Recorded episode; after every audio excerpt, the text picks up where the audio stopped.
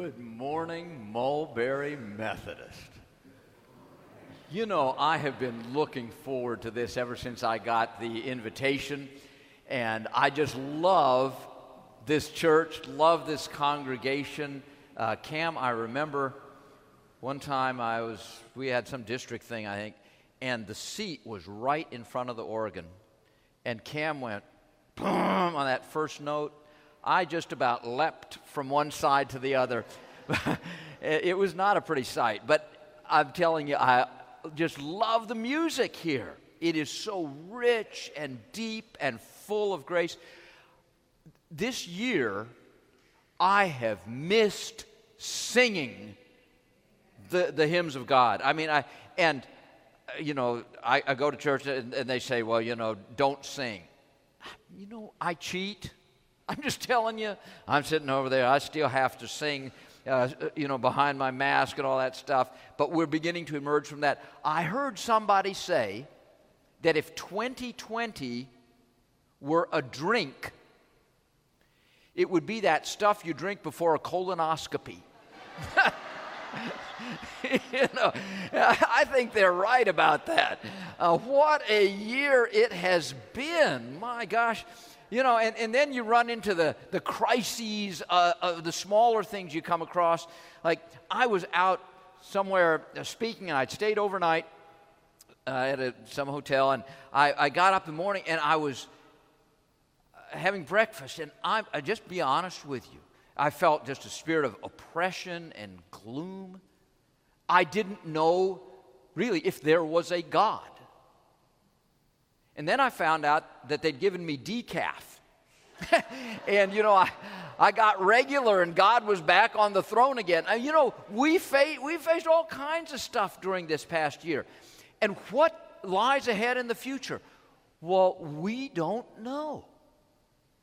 But we do know this God is still in control.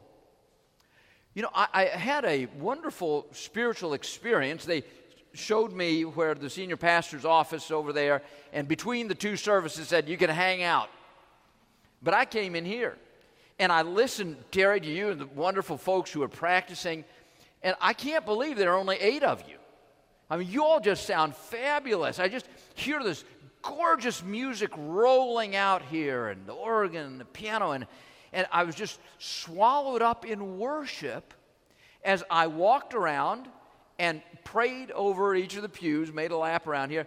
But I looked at all of these glorious windows and the stories that come right out of the scripture about, you know, out of the life of Jesus. Of course, I love this one here with uh, Jesus and, the, you know, the children, uh, right over there. Of course, here's the birth. And the children being at the Methodist Children's Home. And I'm just going to say one word about that. God's really put on my heart a message for this church, for this time. And so I'm not really going to give a, my Methodist home uh, talk, but I do want to invite you into uh, the partnership that we have there at the Methodist home.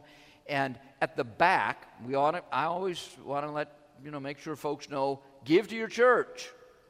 This is, you know, I don't want to. And after your, uh, when you come to communion, I think you have a special offering there for communion. Give to that. But if you got something left and God puts it on your heart, out at the back there, uh, they've got to have an offering plate where you can uh, put something in the offering. And I'm going to put in the first offering. I've got a, uh, a $50 bill here that I'm putting in in behalf of, uh, to the home. And uh, anybody know who's on a 50? Grant, that's right. Probably our least sober president. anyway, but uh, I, I want to invite you to join with me, and if, if, God puts on your heart to give something to bless the ministry of our home, uh, that would be wonderful. So I greet you in behalf of Allison Evans, our president and CEO, and in behalf of our glorious staff and uh, the kids that God sends to us. Every kid who comes there, I get a chance to meet with them, give them a teddy bear which says, We love you, and a Bible which says, God loves you. And we talk a little bit about um, how they came to us. And I always tell the kids, We're sorry you have to be here. but we're glad God sent you to us. We believe, whatever the circumstances have been, that God has brought you to us in this time. And we want you to know we love you and we're wrapping you up in the love of God. Uh, so, just this word as uh, we step towards the, uh, the message. Chris was in a special program that wasn't an academic thing, but it was one of these sort of what do you want to do with your life and what are your goals for your life and what are the values you want to live by? You know, one of those kind of deals. And at the end of it, they had a graduation, and Chris invited me to come. Uh, so I was there, and these were mostly high school juniors and seniors, and they had, you know, five minutes to say something. And it was a typical kind of stuff you'd expect from know, some kids get up there and mumble away and you can't understand anything and then some had a pretty cool presentation. And he had a little PowerPoint presentation, and I'll never forget Chris's opening words. It was up on the screen, and here's what he said My goal for my life is to prove my family was wrong when they said I'd never amount to anything. Now, I don't know what those words do to you. But it was like somebody stuck a knife in me. I mean, here's a kid who, whatever dreams he had for his life, his family was trying to take them away from him. They were dream thieves.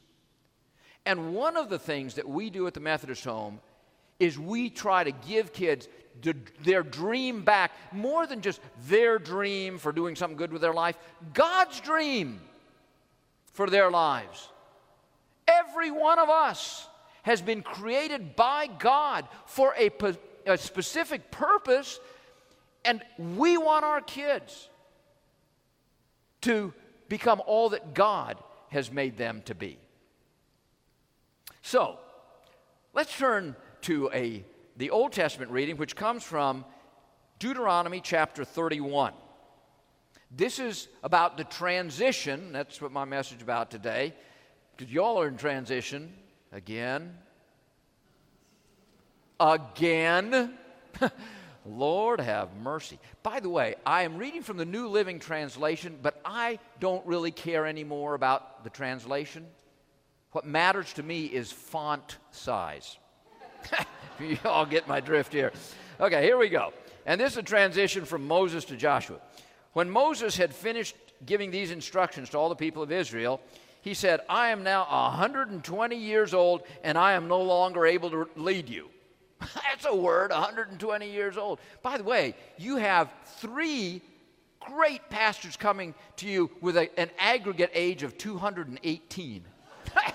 anyway, so listen, you, I don't know what this year is going to be like, and, but you have three of the best. Yeah, I just love all those guys, and you know, God has something really interesting ahead. And you know, you know what Mulberry really needs? Yeah, I don't either. you know, this is one of those times we need, and I would say to you, as my friends here at Mulberry, y'all need to listen to God. This is our oppor- this is your opportunity this year to listen to God in a fresh way because you know what it was like 40, 50 years ago? Well, it isn't coming back. But God is always doing a new thing, and it's time. I love the Methodist way. God's always doing something fresh and new.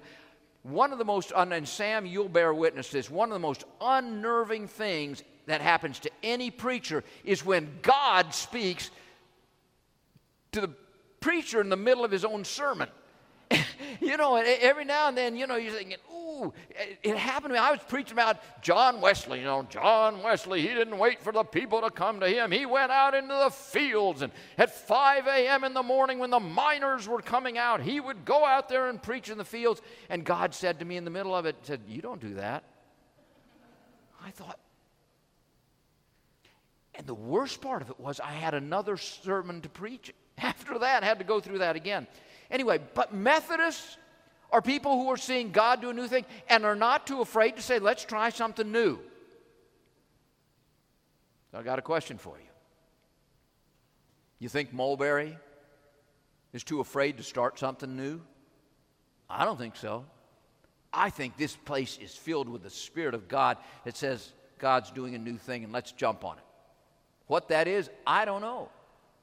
But together, listening to the Spirit of God, you can find it. Okay, back to our uh, 120 year old Moses. Good gosh, I'd have been ready to call it quits a long time before that. Anyway, but the Lord has said to me, this is Moses speaking, you will not cross the Jordan River, but the Lord your God himself will cross over ahead of you. How amazing is it? The Lord himself will cross over ahead of you. Moses understood who was Israel's leader. Not him, it was God. And he said, I may not make it across the Jordan. God's going ahead of you, and he will be with you. Well, he will destroy the nations living there, and you will take possession of their land. Joshua will lead you across the river, just as the Lord promised. You remember Moses, of course, when he led the people out, they crossed the Red Sea. Well, crossing the Jordan River wasn't quite the Red Sea, but it was impressive. And you know what? That was God's imprint saying, You've heard the stories about how Moses led. Look, I have chosen a new person. But there's more to it than that. So he goes ahead and says, The Lord will destroy the nations living in the land, just as he destroyed Sihon and Og, the kings of the Amorites. The Lord will hand uh, over to you its people who live there, and you must deal with them as I have commanded you. So be strong and courageous. Do not be afraid, and do not panic before them. For the Lord your God will personally go ahead of you he will neither fail you nor abandon you. Then, you can imagine these people all gathered here. Moses called for Joshua. And as all Israel watched, he said to him, to Joshua, Be strong and courageous. Why do you tell somebody to be courageous? Because they're fearful. Yeah, and he says, uh, as a matter of fact, this shows up three times in here. He says, Be strong and courageous. Anyway, he said, Be strong and courageous, for he will lead for you will lead these people into the land that the Lord swore to their ancestors he would give them. You are the one who will divide it among them as their grants of land. Do not be afraid or discouraged, for the Lord will personally go ahead of you. He will be with you. He will neither fail you nor abandon you. Brothers and sisters, this is the word of God for the people of God. Thanks be to God. What an incredible word. In the midst of a transition, he was saying to the people, I am going before you. And Moses said, Your new leader is going to be Joshua. Now, here's an interesting thing Moses didn't do this out of the blue. Moses had been mentoring, preparing, teaching Joshua all along. So when the time came to hand the reins off, Joshua was ready. May I be honest with you? Just in my opinion, we in the Methodist Church sometimes don't do a very good job at that. But Moses then did something else that was terrific. He stood up in front of the whole crowd. This is Moses, the leader, and he says, I'm done. Don't be whining and saying, oh, this is the way Moses used to do it. I'm done. This is your new leader. I love how the military does it. And I know some of you have served in the military. I had the privilege of uh, pastoring down in Kingsland where we have the submarine base, and we had some submarine captains in our church. And, you know, I got to, uh, invited to go to some of the change of commands. I love how do, they do that stuff. You know, they have a big ceremony and they, you know, have the speaker come in, all this ceremony and pomp for the guy who's going out. And then some guy gets up with his little whistle thing and goes and does his stuff. And the old captain walks off. And then all the crew's over there standing at attention. And they don't actually say this, but in effect, they say, That guy was great. He's done. And then a guy blows some other whistle. In comes the next guy. And they make it clear don't you spend your time looking backward, your mission is forward. That's true for this church. Now, you're going to have a fascinating year with these three terrific people who will be leading you. And during this year, listen carefully together to what God is saying because God is going to point you into new direction. Now, it may be, boy, I, I, hold on to your hats here. It may be really breathtaking. Here's what happened. Everybody says, okay, you know, Moses says Joshua's your next guy, and then Moses disappears, and Joshua leads them across the river. You know, it dries up, and there they go across, and they're thinking, this is good. And then Joshua gets the generals together. And they're all waiting, say, okay, what are we going to do? God's brought us the promised land. How do we take the promised land? And Joshua, you know, sometimes we read the Bible with this sort of vague sense of unreality, like it's some whatever out there. But put yourself in that, in his shoes. He's here with these guys and say, okay, what's the plan? And he says, you know, they're looking and said, see that big city, that fortified city, Jericho? With walls that are just huge, and we've never encountered anything like this. How are we going to do it? And he says, I got the plan. He said, What is it? What is it? We're going to march around it one time.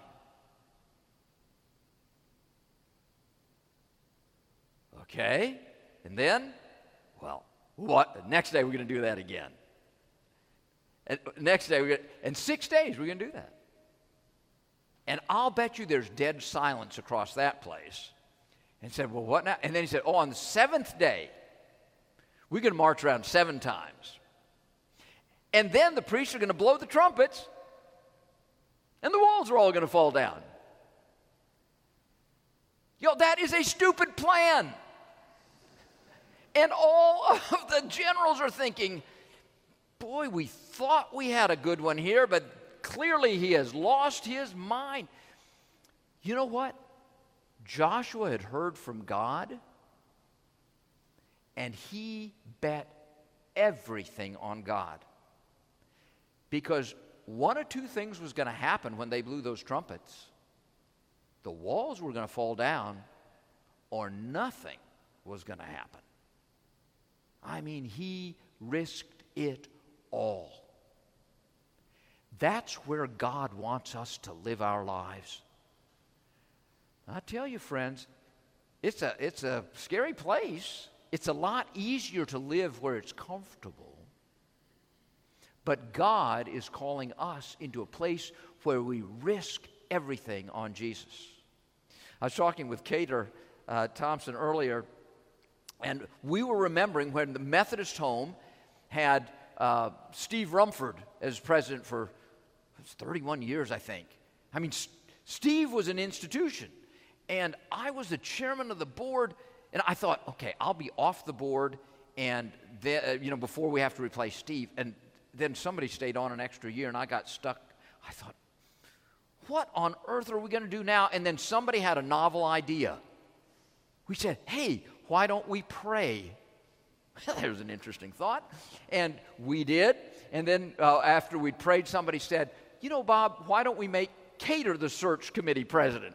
And she just did a, an incredible job, but we prayed together, we searched together, we thought together, and in the end, God brought us Allison. We didn't know what we were going to do, God did. God knows what you need. Your call as a congregation, with your pastors, be to listen carefully and then walk in obedience. And it may be that to sort of have to say, okay, be strong and of good courage, because it may be breathtaking, but God has a great plan. You know, something that's happened in our time, you know, with this coronavirus and all this stuff, God's kind of taken the church and done like that. Because, I mean, if we're going to be honest, you know, the church hadn't done all that great across the past years. And, and I think God's saying, Wake up, church. I've got something new for you. And we maybe, I mean, look at this place. This is glorious. Maybe we, in the midst of all this, have said, well, let's wait for people to come in. When God's saying, why don't you get out and go where the people are? Do the John Wesley thing.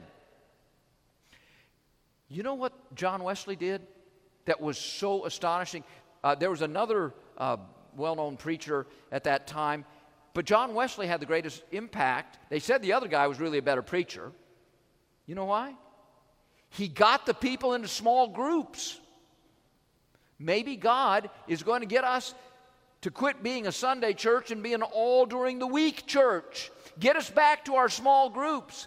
Get us back when we're in our homes and we get our neighbors and people who say, Well, I don't know if I'm going to walk into this beautiful, big old place I've never been into, but they'll walk into your home. And maybe God is about to do a new thing there. So let me invite you to communion with this story that comes from back in the days when Kentucky was the Wild West. I mean, our nation was just being settled, you know, and, and they were opening up and people were just going out. And when they got to a spot that looked good, they'd say, This is our, our place. They'd stake a claim there. And there's this wonderful story about a family that went out there. They got out, found this place out in the wilderness. They are unpacking their wagon. They have not unpacked, they are unpacking and a man rides into the clearing on a horse. And it's a Methodist circuit riding preacher. And the husband looks at the guy and he says, My God, I moved out here to get away from you people. And I thought, Praise the Lord. That's the call God's still giving to us. Go where the people are. And we may not be going out in the wilderness, you know, in the wilds of Kentucky, but we may be going into our neighborhood. remember a friend who wrote a book, and in it he had this line Every shepherd has his flock. And the secretary misprinted it. And she wrote, Every shepherd has his block. It's not bad. Maybe God's sending us to our block. Because I do know this Jesus died for all of Macon, Bibb County, whatever area you want, you know, the world. But God is sending us there. And He's not sending us alone, He's going with us, going before us, above us, beneath us, to our left and right. We go with God. And so we're coming to the Lord's table, and Trevor's going to lead us. Trevor, come on up. And here's the, here's the great thing. We're not inviting, you know, like Jesus is somewhere over there, and he's saying, Yeah, y'all come and get something to eat. We're around the table with Jesus. We're invited into his presence.